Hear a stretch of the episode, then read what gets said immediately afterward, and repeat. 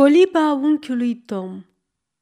Capitolul 14 Evangelin Strălucitoarea stea pe bolta înaltă, pe care nu s-o oglin să o oglindească, făptură în care viața abia tresaltă, un trandafir ce-i gata să înflorească.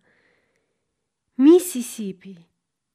Cât de mult s-a schimbat priveliștea de când Chateaubriand a descris atât de poetic fluviul singurătăților nesfârșite și nepătrunse. Fluviul ce străbate o regiune cu vietăți și plante ca din basme. Parcă totul ar fi fost transformat de o baghetă magică. Sălbaticul fluviu din basme a devenit parcă dintr-o dată mult mai puțin ireal și feeric. Care alt fluviu din lume mai poartă pe apele lui, spre ocean, bucuriile și bunătățile unui țări, ale cărei produse abundă de la tropice până la pol. Aceste ape nu sunt însă nici pe departe atât de tulburi, de repezi, de vijelioase, ca nesfârșitul lanț de afaceri, care se încheie în ținuturile ce se întind de-a lungul malurilor, de către o națiune mai dârză și mai energică decât oricare alta din lumea veche. O, dar dacă apele lui n-ar duce și lacrimile celor asupriți, privirile celor nevoiași, rugăciunile amare ale unor biete suflete nevinovate, ce imploră mila unui Dumnezeu necunoscut, nevăzut și mut, care va veni însă într-o zi pentru a mântui pe toți cei nenorociți. Un vapor greu, încărcat, înainta alene. Razele soarelui se oglindeau jucăușe în apele fluviului. Trei stile tremurau în bătaia vântului și echiparoși înalți, negri, așterneau pe covorul de mușchi întunecat al malurilor adevărate cununi, aureolate de strălucirea razelor. Plin cu baloturi de bumbac, provenind de pe multe plantații și care, așezate unele peste altele, păreau din depărtare un bloc masiv, cenușiu, vasul se îndrepta greoi către un port unde trebuia să ajungă în curând.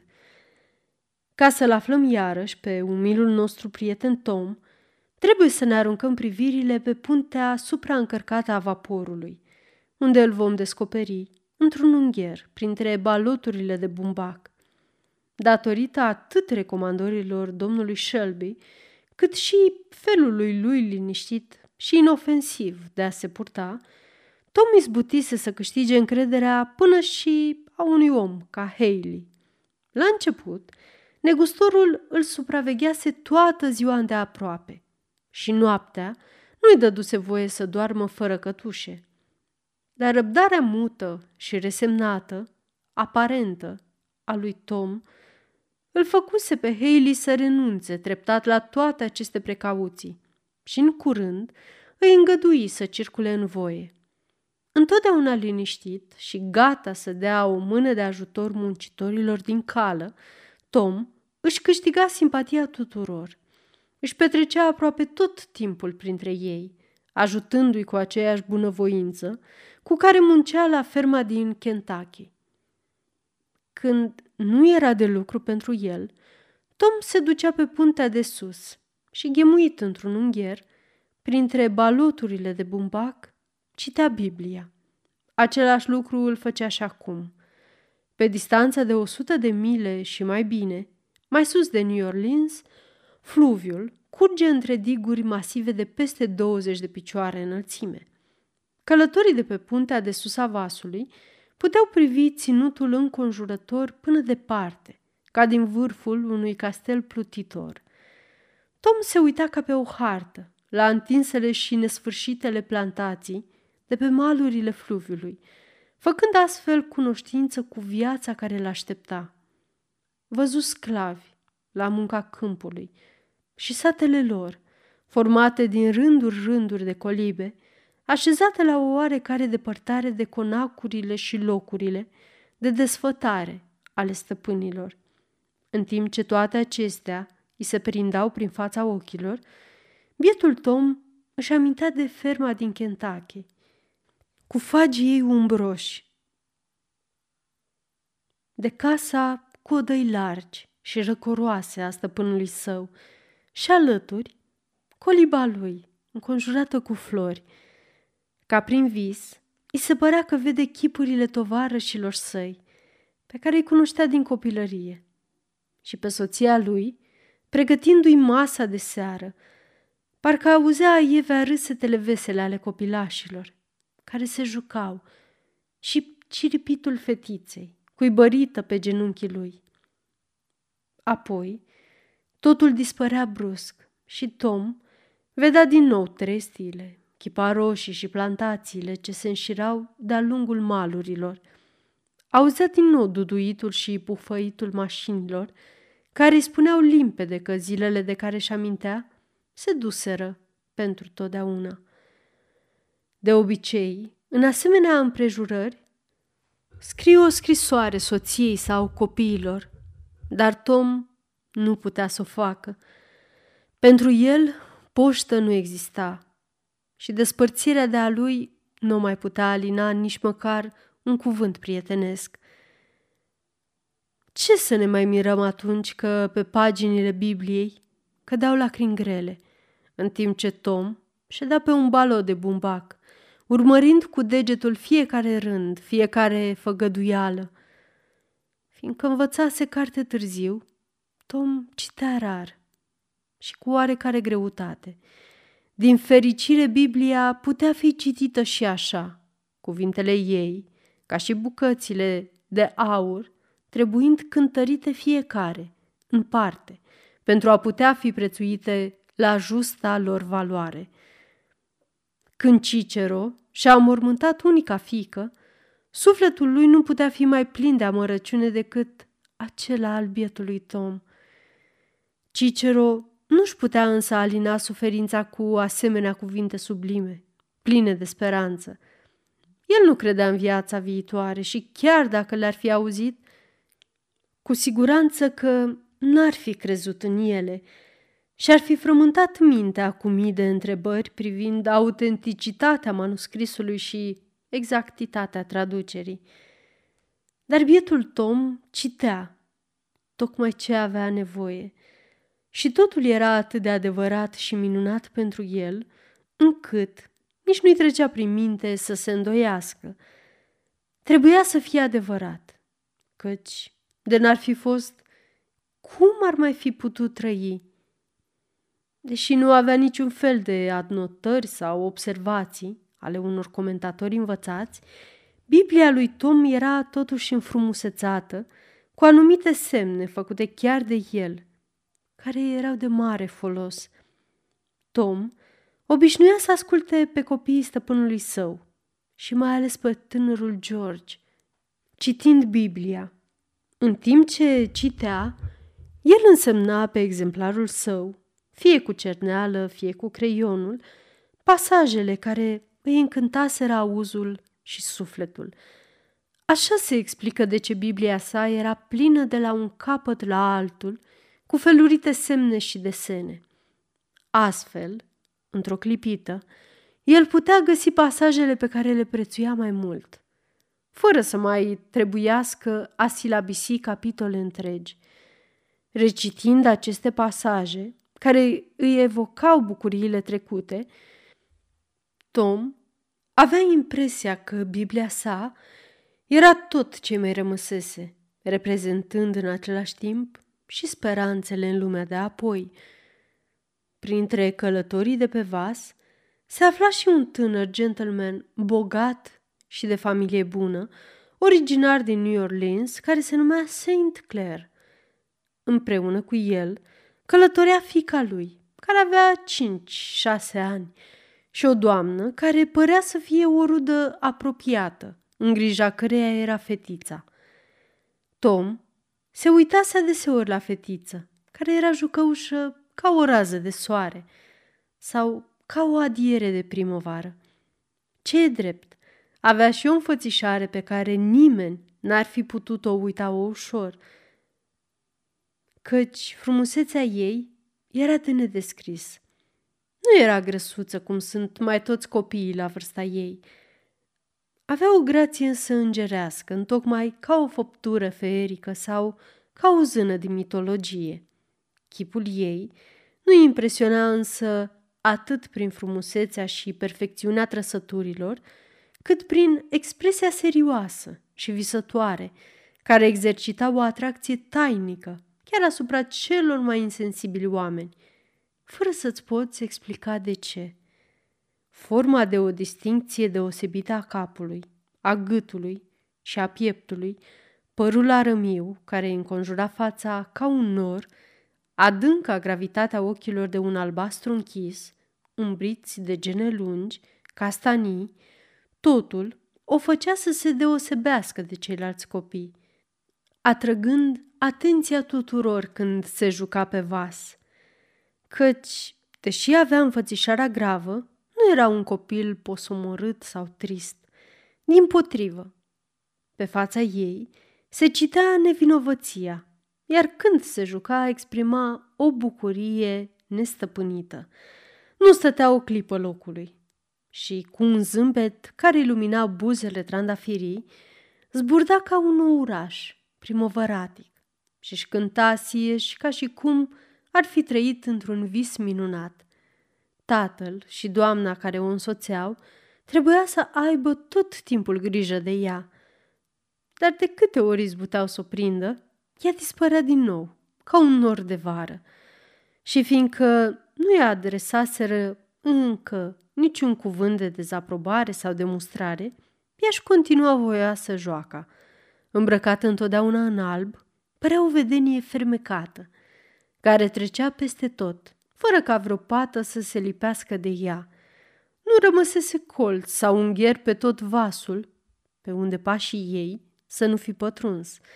Pretutindeni, căpșorul ei cu bucle aurii, ochii săi de un albastru închis, îi scodeau cu nesați. Ridicând privirea spre puntea de sus, fochistul, cu fruntea acoperită de sudoare, întâlnea deseori ochii ei, care se uitau mirați spre sala mașinilor și privea cu spaimă și milă ca și cum l-ar fi crezut într-o mare primejdie. Cârmaciul se oprea și el, zâmbind, când chipul ei luminos apărea la fereastra cabinei sale, rotunde, pentru a dispărea după o clipă. De sute de ori pe zi, glasuri obișnuite să fie aspre o binecuvântau și zâmbete de o blândețe neobișnuită luminau fețe severe de câte ori trecea ea. Dacă se juca fără să-ți dai seama într-un loc primejdios, mâini noduroase și pline de funingine se repezeau să-i sară în ajutor. Tom, care avea firea blajină și sensibilă, caracteristică al rasei sale, și se simțea fermecat de tot ce era nevinovat și copilăresc, urmărea cu tot mai mult interes această mică făptură. I se părea o ființă cerească. De câte ori ochii ei albaștri se iveau de după vreun balot prăfuit de bumbac sau îl priveau din vârful unui malder de bagaje, se părea că în fața lui se află un înger din Noul Testament. Fetița se plimba deseori tristă. În preajma alotului de sclavi, încătușați ai lui Haley, se furișa printre ei, privindu-i mirată, serioasă și tristă. De multe ori le ridica lanțurile cu mâinile ei mici și pleca apoi, uitându-se în urmă cu amărăciune. Din când în când le aducea bomboane, nuci și portocale pe care le împărțea bucuroasă sclavilor. Apoi dispărea.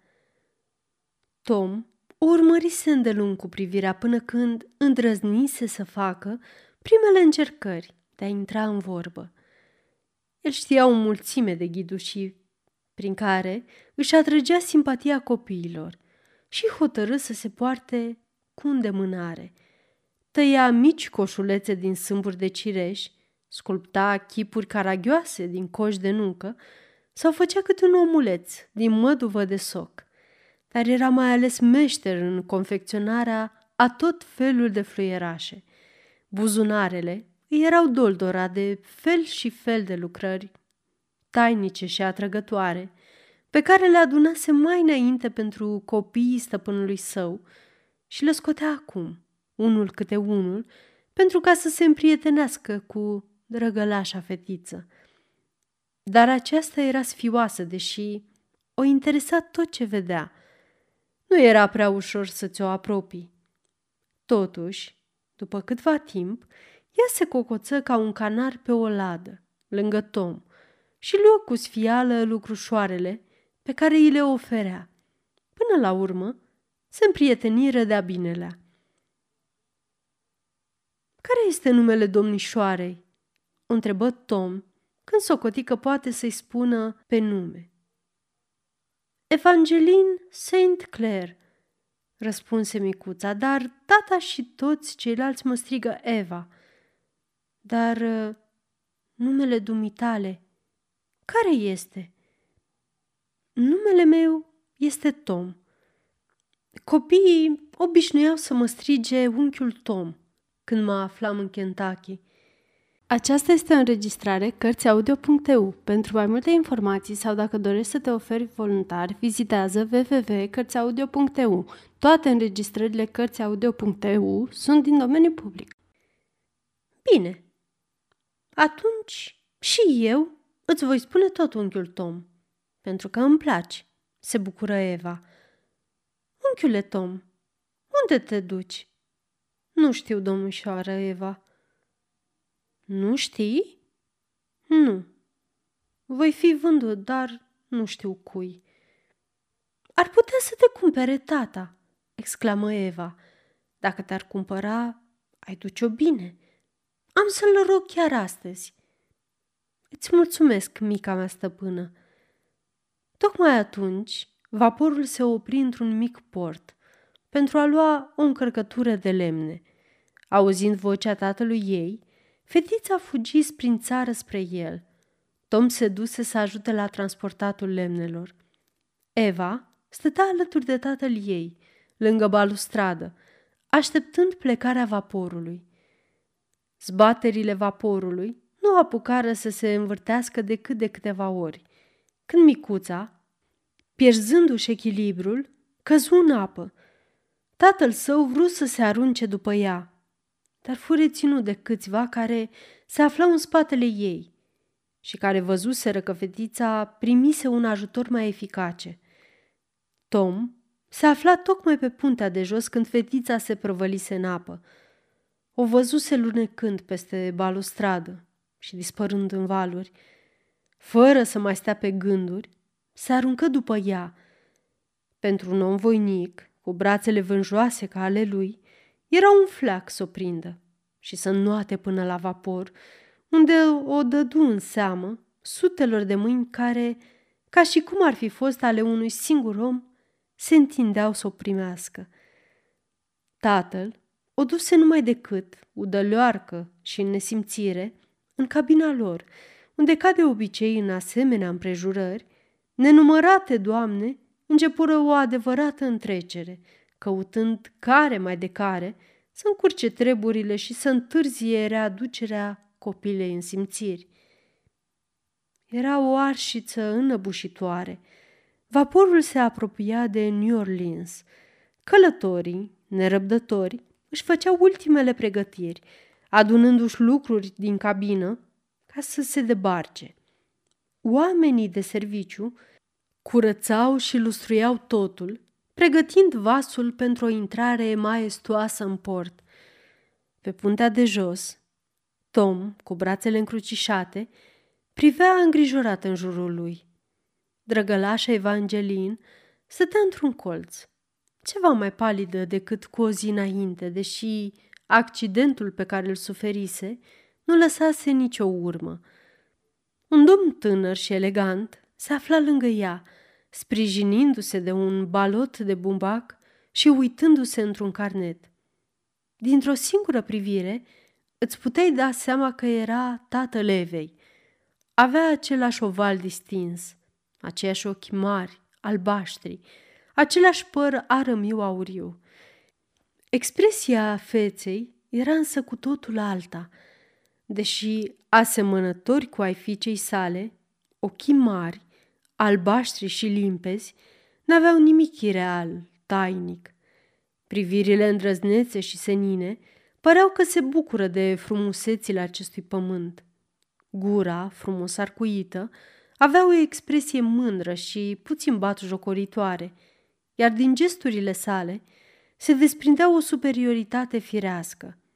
Asculta bine dispus, înveselit, dar disprețuitor, reclama pe care o făcea Haley, Murphy, pentru care se târguia.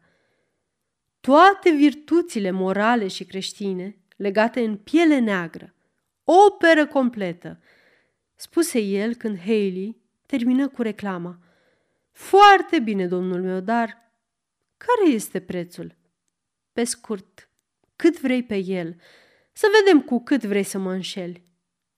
Haide, spune odată. Să zicem 1300 de dolari. Atât am dat și eu pe el. Nu câștig nicio centimă. Bietul de dumneata, râse tânărul, fixându-l cu o privire pătrunzătoare și batjocoritoare. Vrei să mă faci să cred că faci asta numai pentru mine?" Fetița ține foarte mult să-l cumpărați, insinuă negustorul. Firește, numai așa se explică bunăvoința dumitale, prietene. Dar dacă vrei să dai într-adevăr dovadă de milă creștinească, spune care e ultimul preț pe care îl ceri pentru a face pe plac unei tinere domnișoare? Apreciați și dumneavoastră, reîncepu negustorul. Uitați-vă la picioarele lui Tom, zdravene ca de cal. Uitați-vă la cap, frunte înaltă ca a lui, au numai negri care se pricep la toate. Știu asta din experiență. Un negru, oricât ar fi de puternic, dacă e prost, prost rămâne. Pe când dacă e inteligent și are calități, firește că valorează un preț mai mare. Toată gospodăria fermei fostului stăpân a fost pe mâna lui. Se pricepe strașnic la treburi. Cu atât mai rău, cu atât mai rău. Nu-i bine să știe prea multe, răspunse tânărul cu același zâmbet bat jocoritor.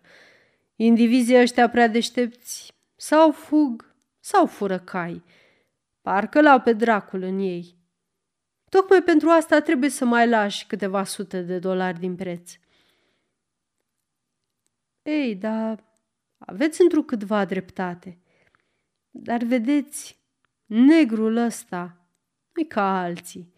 Pot să vă aduc dovezi din partea stăpânului său și a altora.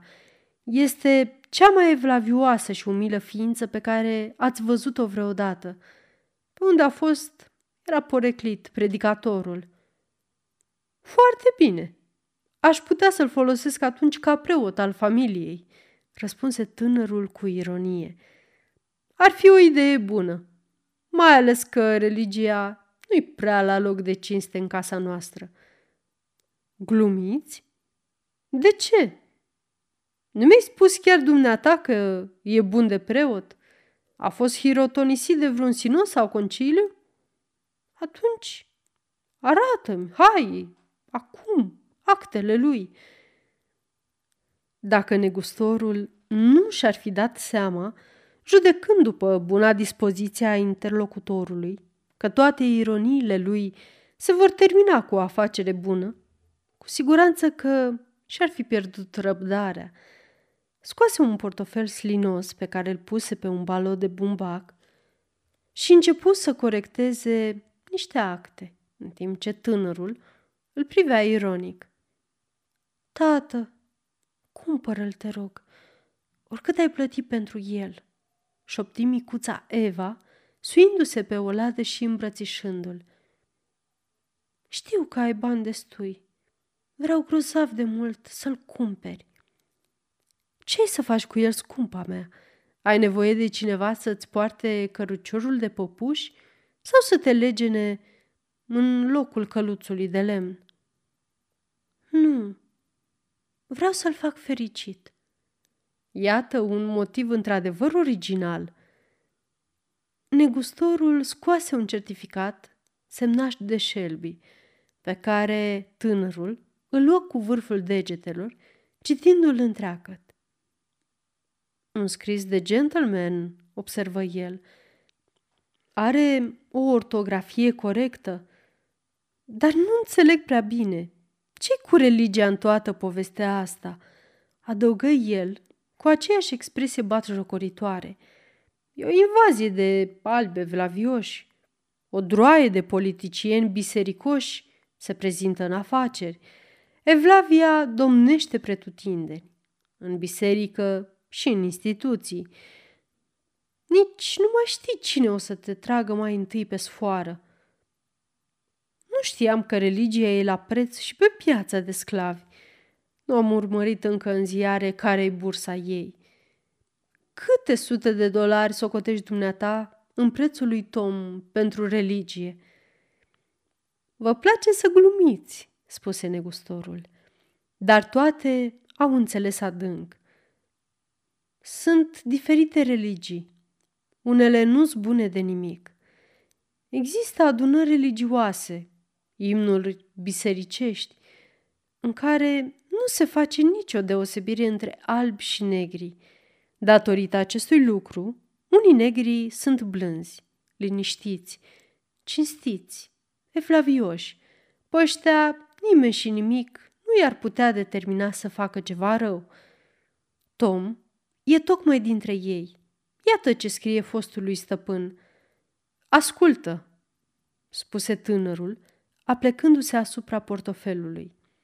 Dacă mă asigur că într-adevăr pot cumpăra o astfel de cucernicie și că ea va fi trecută colo sus, în catastifele cerești, ca ceva ce mi aparține, ei bine, nu m-aș sfi chiar să dau și ceva în plus pentru treaba asta. Ce spui? Asta nu pot face, zise negustorul.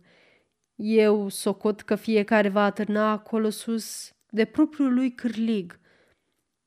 Cam greu pentru cineva care se oferă să plătească ceva în plus pentru cucernicie și nu poate tranșa o astfel de afacere tocmai în statul care are mai multă nevoie de un asemenea lucru, nu-i așa?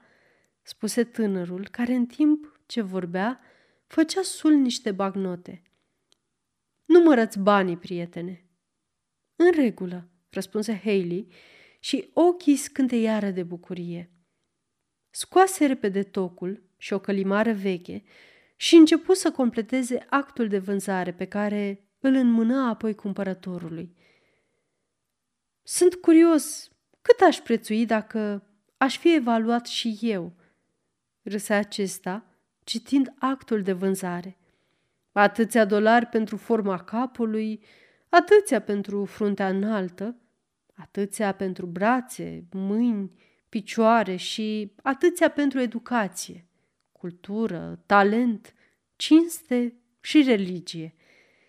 În ce privește religia, mă tem că aș valora tare puțin. Haide, Eva, adăugă el, luând fetița de mână și îndreptându-se spre partea cealaltă a vasului. Apoi îl apucă pe Tom de bărbie și spuse vesel. Uită-te la mine, Tom, ca să vezi dacă îți place noul tău stăpân. Tom îl privi. Saint Clair avea un chip atât de luminos și frumos, încât era o încântare să te uiți la el. Cu lacrimi în ochi, Tom spuse din inimă. Dumnezeu să vă binecuvânteze, stăpâne. Sper că o va face. Știi să mâi cai, Tom? Am fost obișnuit de mic, copil cu ei. Domnul Shelby avea o mulțime de cai. Bine, Tom, am de gând să te fac vizitiu. Numai să nu te îmbeți prea mult nu mai mult de două ori pe săptămână. Afară de prilejuri excepționale, Tom nu ascunse că e surprins și jignit. Nu mă îmbăt niciodată, stăpâne. Am mai auzit povestea asta, Tom. Dar o să vedem. Nu-i nimic, dragul meu, adăugă el vesel, văzând privirile grave ale lui Tom. Nu mă îndoiesc că ești plin de intenții bune. Firește, stăpâne. O să o duci bine. Tata e foarte bun, numai că îi cam place să râdă de toți, îi șopti Eva. Tata îți mulțumește pentru reclama pe care o faci, răsese Claire îndepărtându-se.